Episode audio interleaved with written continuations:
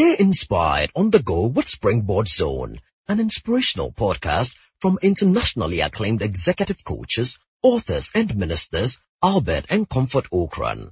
You will be inspired and challenged with strategies to consistently reach for new heights. And now, today's message by Reverend Albert Ocran. The school of David overcome the resistance. What do you call resistance?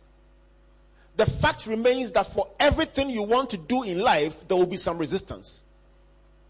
It can be resistance from family. You want to start a business and your parents are crying that they've paid for you to get a first degree and you are throwing away your chance. There can be institutional or organizational resistance. In the case of David, the first resistance came from his big brother Eliab. Why he chose to oppose his brother is a mystery to me because the reward for killing Goliath was available up front that your family will not pay tax for the rest of their lives. And Eliab was in David's family, so it means that by David's victory, he will earn tax free status. And he will be indirectly related to the king. And yet he was fighting David. Is it possible that the same people you are trying to create advantage for are the ones who will fight you in life? Sometimes you want to do something that will benefit people, and yet they are the same ones fighting you. So instead of engaging Eliab and arguing with him about, listen, I qualify, I can do it, I may look young and inexperienced, but I've done something before. Listen, David just turned around and moved away. It's not every fight and every argument you must get into in life. Some of them just move away and concentrate. Tell somebody, focus. Tell the person, don't be distracted. Stay focused. The next resistance David faced was from Saul himself. Saul says, No, no, no, no, no, no, this is not for children. we are talking about very, very serious. Look, this is a man of war. He has fought all his life. You are just a youth. Look at your face. You look like a small boy, inexperienced.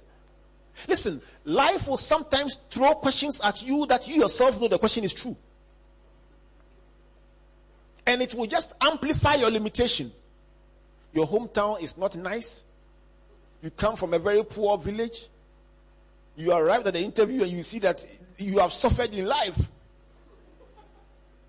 Sometimes everything about you talks about difficulty and problem and challenge, but inside your eyes it's a dream, a vision, a compelling idea you want to push. So Saul says, You are inexperienced. And David said, Hold it.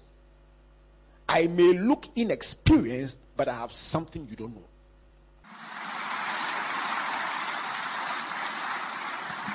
Thank you for listening to Springboard Zone, an inspirational podcast by Albert and Comfort Ocran. Like our Facebook and Twitter pages at Albert N.E. Ocran and Comfort Ocran A for free resources and information about our itinerary, conferences, and media broadcast. For speaking appointments, email albert.ocran at icloud.com or SMS or WhatsApp us on plus 233 24 000. You may also subscribe to www.albertocran.com, amazon.com, or your favorite online bookstore for copies of our inspirational books and audiovisual materials. Until we come your way again, always remember, you are blessed indeed.